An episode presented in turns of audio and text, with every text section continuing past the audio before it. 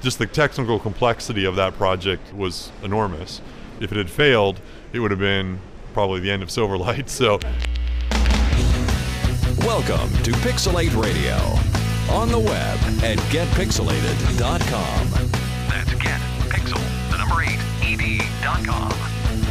Now, here's your host, Craig Shoemaker. PDC 2008 with Mr. Scott Guthrie.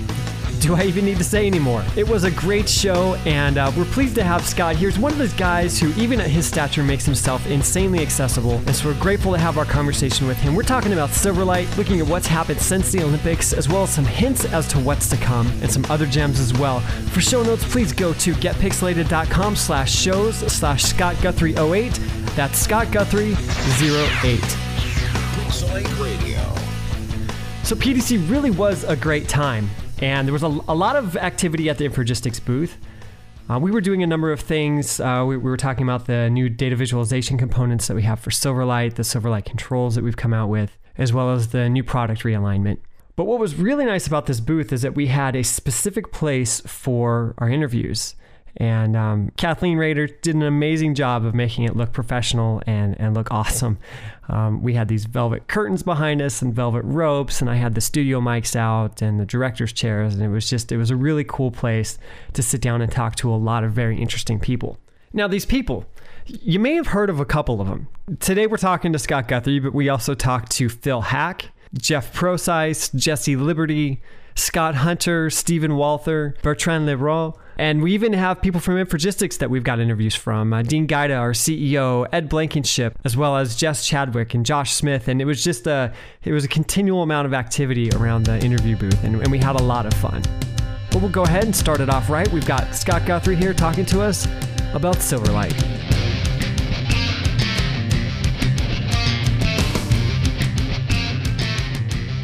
So, what's the show been like for you? What's the experience been? It's been great. It's been uh, this is day three, um, uh, and you know it's it's it's always a lot of fun um, to you know get a chance to, to, meet so many different people.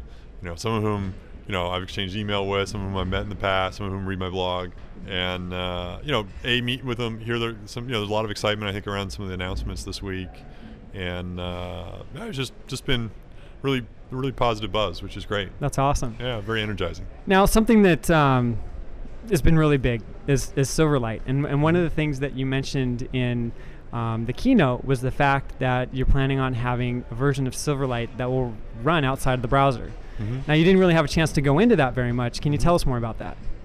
Yeah, well, um, well, specifically, one of the things that we talked more about this week was this new technology coming out that we call Mesh, uh, and it's basically uh, software does a couple different things. Um, one of which is to provide a way that you can do data synchronization and storage of, of information across different devices, whether it's a desktop, a web app, or a mobile app uh, running on a phone. And it also then provides the ability for you to take apps uh, um, outside the browser, web apps, and, and, have them run outside the browser. And so it basically provides a frame and a security model to take uh, sandboxed apps um, and uh, that includes both Ajax as well as Silverlight. And uh, those apps can then get access to that data that is replicated all over the place, and um, you know allow you to basically build out of the browser experiences. And so one of the things that we showed at the show uh, in the keynote was uh, the BBC iPlayer application.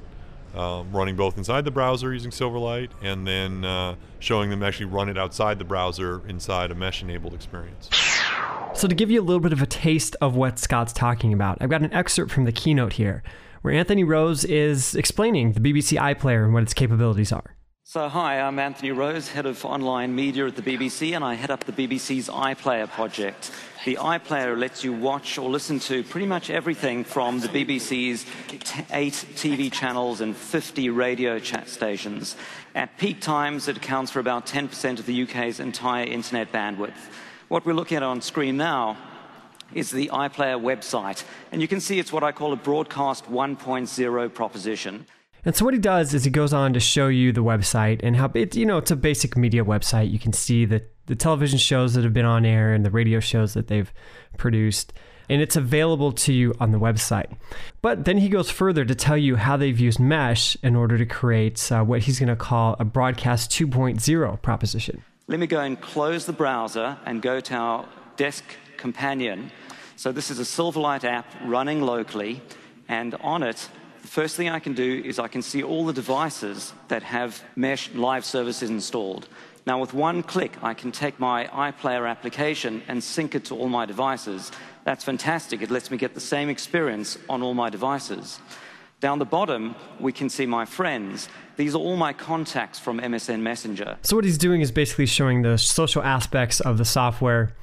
And you can share iPlayer programs and activities with your friends and add friends and, see the data and popularity and things of that nature. But then he sees that his friends are seeing that Robin Hood is popular, so he starts to play the video.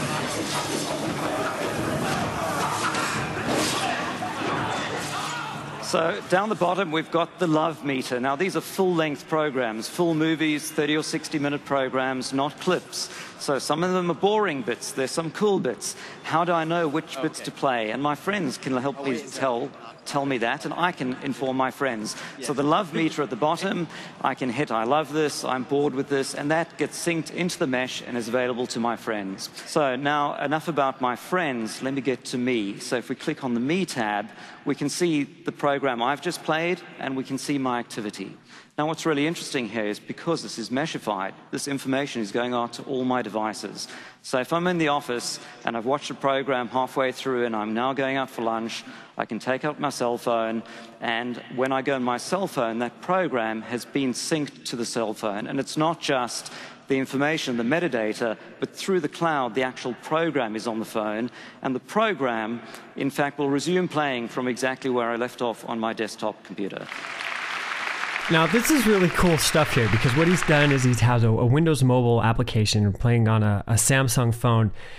And the video really did start exactly where he left it off at when he was watching it on his browser.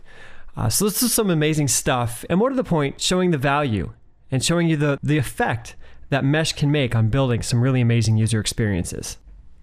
Now, the fun at Scott's keynote did not stop there. One of the other applications that they featured was Tesco which is reportedly the largest grocery retailer in the world, and, and their whole system is entirely based on .NET. And so what they did was they showed an application all based on WPF using touchscreen technology. We start with a gadget. It's called the Tesco at Home gadget, and it's from that that we fire up our application.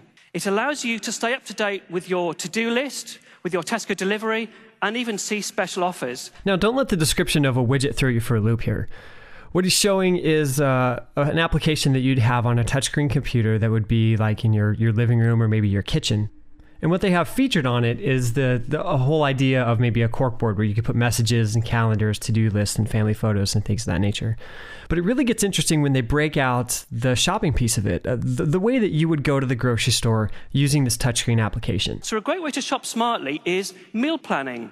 So let's go into the calendar, as this is a logical place to plan because we can see what else is going on in our lives.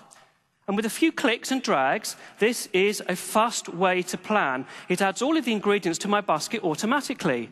As you can see, we're adding it to different dates on the calendar. We can also then go on to recipes. They don't just give us the ingredients, they can give us video and step by step instructions. They can also allow us to adjust quantities for the people that I'm catering for. There are even calorie counts. And we just drag those straight into the basket like everything else. So there you go. What, three meals, 30 seconds? How easy was that? Now, okay, maybe I'm just a little cynical, but, you know, a drag and drop even touchscreen shopping cart application isn't something to get all that excited about. But the cool thing is is that they didn't stop there. For me, one of the best parts about the keynote was to see this next feature. I was told that PDC was about the coolest technologies. So let me show you something else we can do today. So Paul, I'm sorry, I've run out of cola. Can you put some on the list, please? Now, because we have an integrated webcam and we know about barcodes, it's easy. So whether you've run out of milk or cola, you just add it to your list by waving it in front of your PC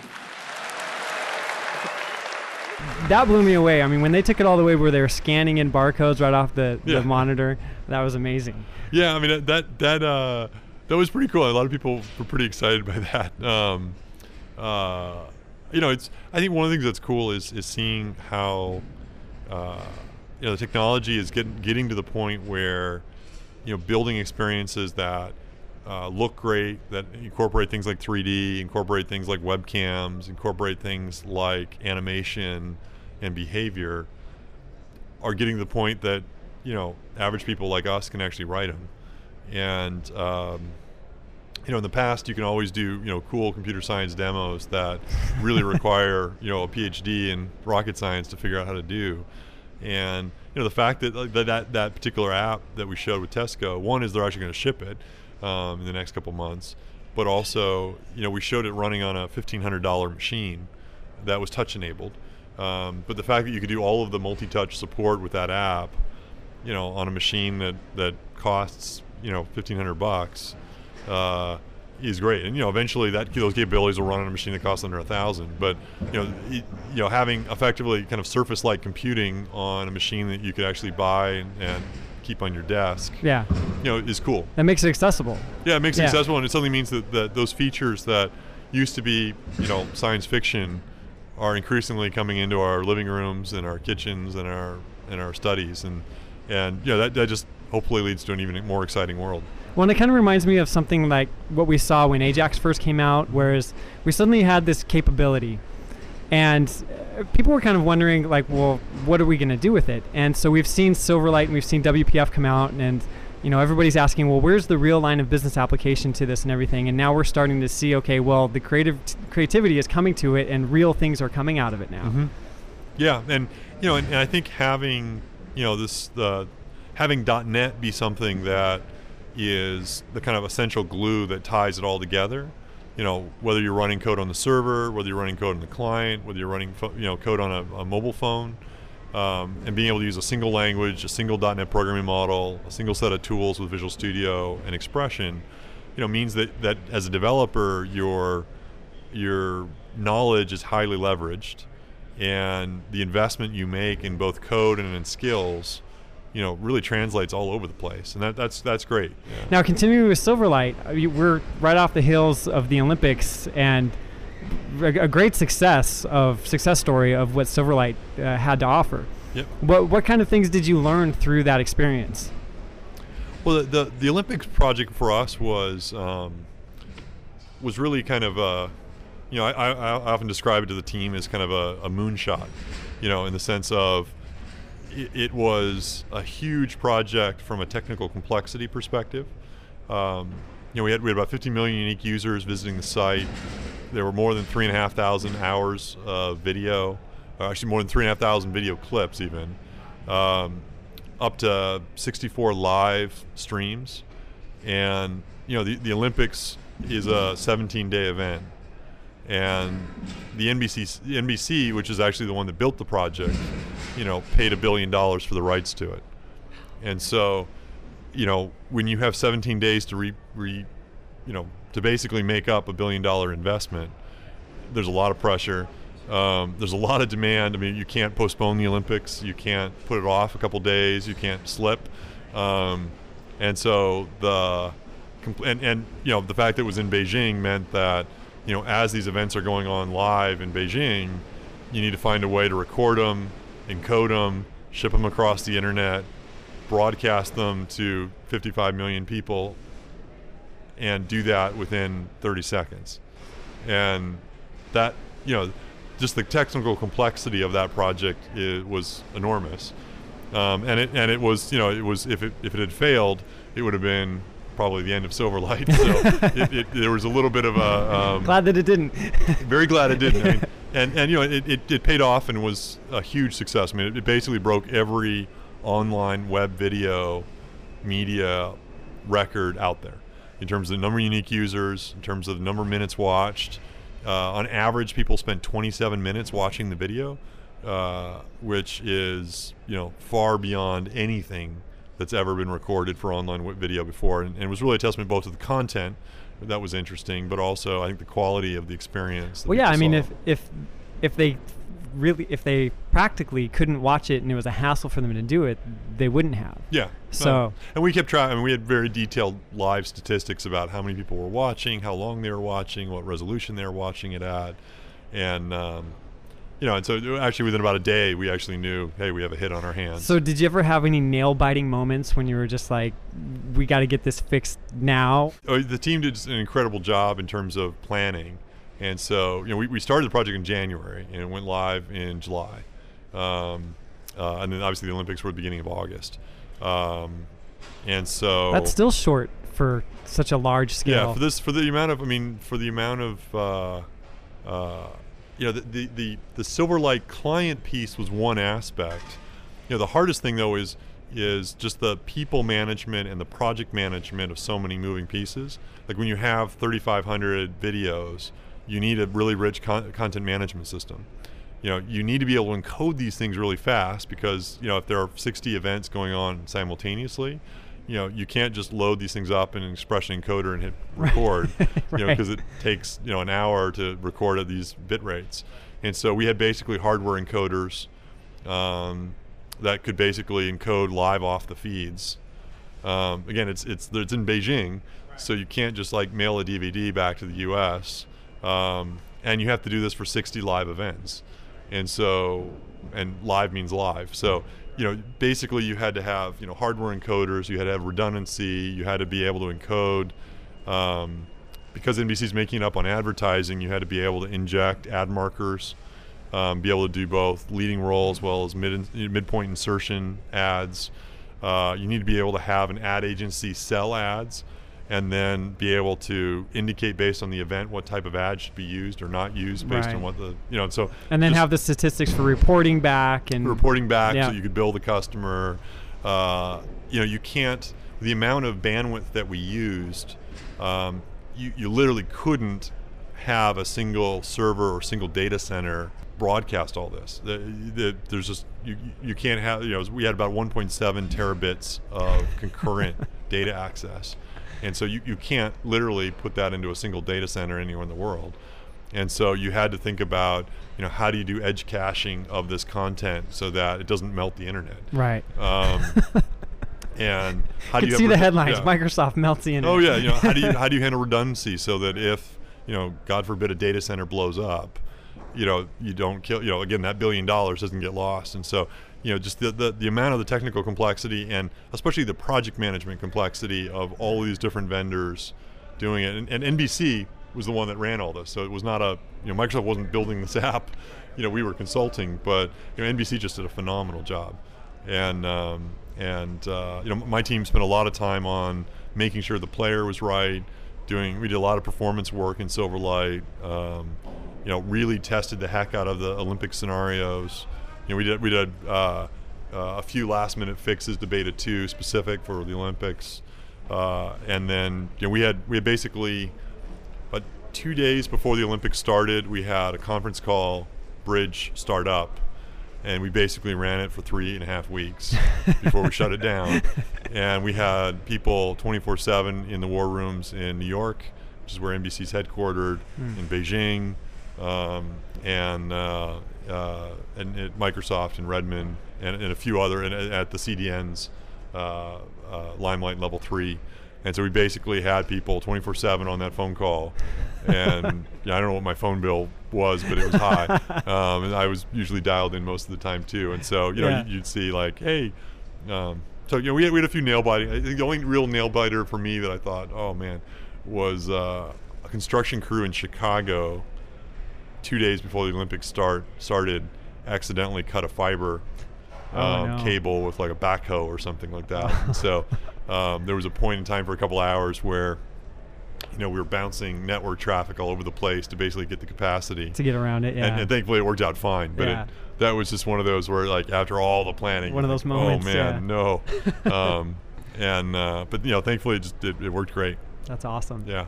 Now we spoke back at Mix about some of the strategies that you were going to use in order to increase the player ubiquity, Mhm. and now you're saying that we, you're, you've got it up to where the one in four machines that, that are on the web has has the player. Yeah. What's the plan for the next step to get it up to three quarters or even 100% uh, install base? Well, you know, we've always we've always kind of focused on you know our main our main strategy. Well, we focused really on a couple of things. One is, you know, um, having compelling content. So things like the Olympics certainly helped. You know, you'll see a lot more pretty exciting sites. You know, continue to go live. Uh, and now that we ship Silverlight 2, you're going to see lots of partners go live. So AOL Webmail, for example, now has a Silverlight version uh, as their main RIA application. Uh, Netflix this week just announced that all Netflix customers can now watch their Instant Watch demand service, uh, and that's powered entirely by Silverlight, exclusively by Silverlight.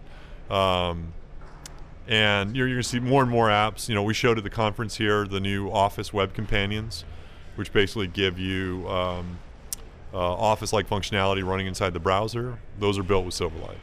Um, and so, you know, as more apps use Silverlight, you're going to see the distribution numbers continue to increase. You know, in parallel, then we're doing work to to um, you know we're partnering with OEMs like Hewlett Packard now installs Silverlight on all their machines that they sell. Um, you'll see more uh, deals like that, and you know, in general, it's a combination of content and then uh, a couple of partnerships that we're doing in order to have Silverlight installed as part of applications and things like that. So, um, you know, over the next couple of months, and certainly over the next year, you're going to continue to see Silverlight uh, show up more and more and more. And you know, in general, I think what we tip- we we typically expect is for certain types of apps, once you hit a certain percentage number of distributions, people say, "Yep, No, it makes sense. you know, as long as X percentage of people already have it, I'm willing to prompt the other percentage of people to do it." Right, okay. It's harder when you're starting at zero. Yeah. Um, you know, now that we're you know we're, we're about at one and four, it gets easier. Yeah. um, once you get above you know one and two, it gets even easier. Once you get above you know three out of four, it gets really easier. And obviously, once you get 100 percent, then it gets trivial. Right. Um, but you know, I think we're going to start over the next year. You'll see us pass a couple of those points where it just you know, hey, yeah, some percentage of people are going to get prompted, but enough percentage aren't uh, you know already have it that I'm I'm comfortable with it. And and one of the things we also did is Silverlight One has an auto update mechanism, and so.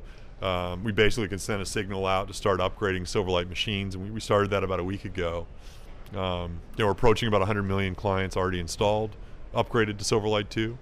Um, you know, and, and you'll continue to see that over the next couple weeks as that process completes. And so that also helps ensure that people that do have Silverlight are running with the most recent version. Now, one of the other roadblocks that people often look at when they're doing any kind of RIA, but uh, particularly with Silverlight, is search engine optimization. And I was wondering, what is, is there plans to bring in the WPF accessibility type of features into Silverlight so to expose more of it to search engines? Well, Silverlight does actually have uh, accessibility built in. So with the final release of Silverlight, we did the work to build in the UI automation peer work so that you know screen readers like JAWS and others can actually integrate with Silverlight um, using the standard accessibility framework that we support from Microsoft. Uh, there's a separate question which is around SEO optimization, which in general is really hard for client apps, whether they're Ajax apps, whether they're Flash apps, or whether they're Silverlight apps. Um, mainly because depending on how a user uses the app, they might load different data. So, you know, the classic example of you have a search box and you want to load a data grid, depending on what the user types in the search box, the content coming back will be different. Um, and you know, we're, we're going to look at ways that, uh, and we'll, we'll publish white papers that talk about ways that you can um, publish on your site uh, basically URLs that will draw, you know, basically activate Silverlight and, and, and go to a specific part of the app. And then you can indicate to the search engine, here's the content that's going to be there. Um, and so you can basically provide SEO hints and, and SEO optimization. Now, some, something I'd be excited about knowing is is are you planning a version of dynamic data for Silverlight? Yeah, I mean it's a good question. I mean, uh, one of the things that we are looking hard at with Silverlight is, uh, you know, we just shipped Silverlight two, which provides kind of really, you know, solid base for both media and RIA scenarios, and we just shipped this Silverlight toolkit this week that provides even more controls for doing Silverlight development. Um, there's a lot more than we're then going to build on top of that, and uh, certainly one of the big things that we're focusing on is data scenarios for line of business applications as well as just data data scenarios in general. And uh, and so we are looking at, at ways that we can we can basically do kind of dynamic data like scenarios with Silverlight, um, as well as just handle the whole n-tier remoting of data back and forth and make that a little bit cleaner. So that is something we'll, we'll, we'll invest even more heavily in in the future. Uh, with the recent addition of jQuery, I know you've gotten lots of questions about that.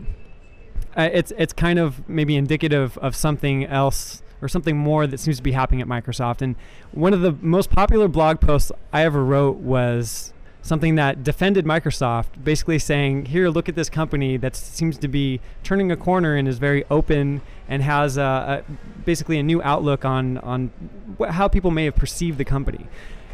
is is this a fad? Is this something that's here to stay? What, what what's the culture like? Well, I mean, I think I think in, in general we are trying to definitely be more more open, and um, I think open in general means many different things. I mean, I think one of them is uh, you know trying to be transparent about our roadmap, and so events like PDC are, are pretty you know are you know, I think we've always been slightly unique in the sense of you know we tend to actually tell people where we're going 12 to 18 months before we get there.